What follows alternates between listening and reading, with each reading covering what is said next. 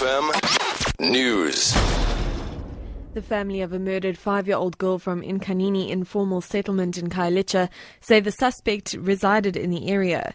Anovuyo Ndamase went missing from her family home on the weekend while playing outside.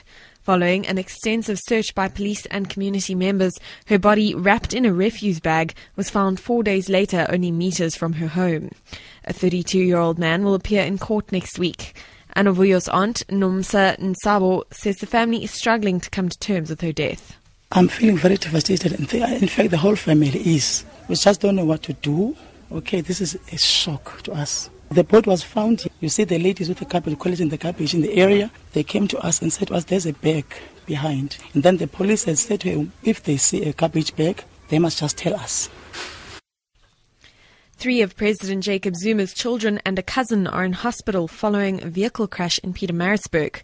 Presidential spokesperson Mac Maharaj says the children and the driver are in a stable condition after being treated for injuries. He says the presidency wishes the children a speedy recovery. The crash happened yesterday afternoon. A consultative forum to facilitate closer cooperation between the South African police and other law enforcement agencies has been launched in Cape Town. The forum, which was launched by the Civilian Secretariat for Police and the Independent Police Investigative Directorate, aims to strengthen the relationship between them and the South African Police Service. Commissioners from other provinces were in attendance.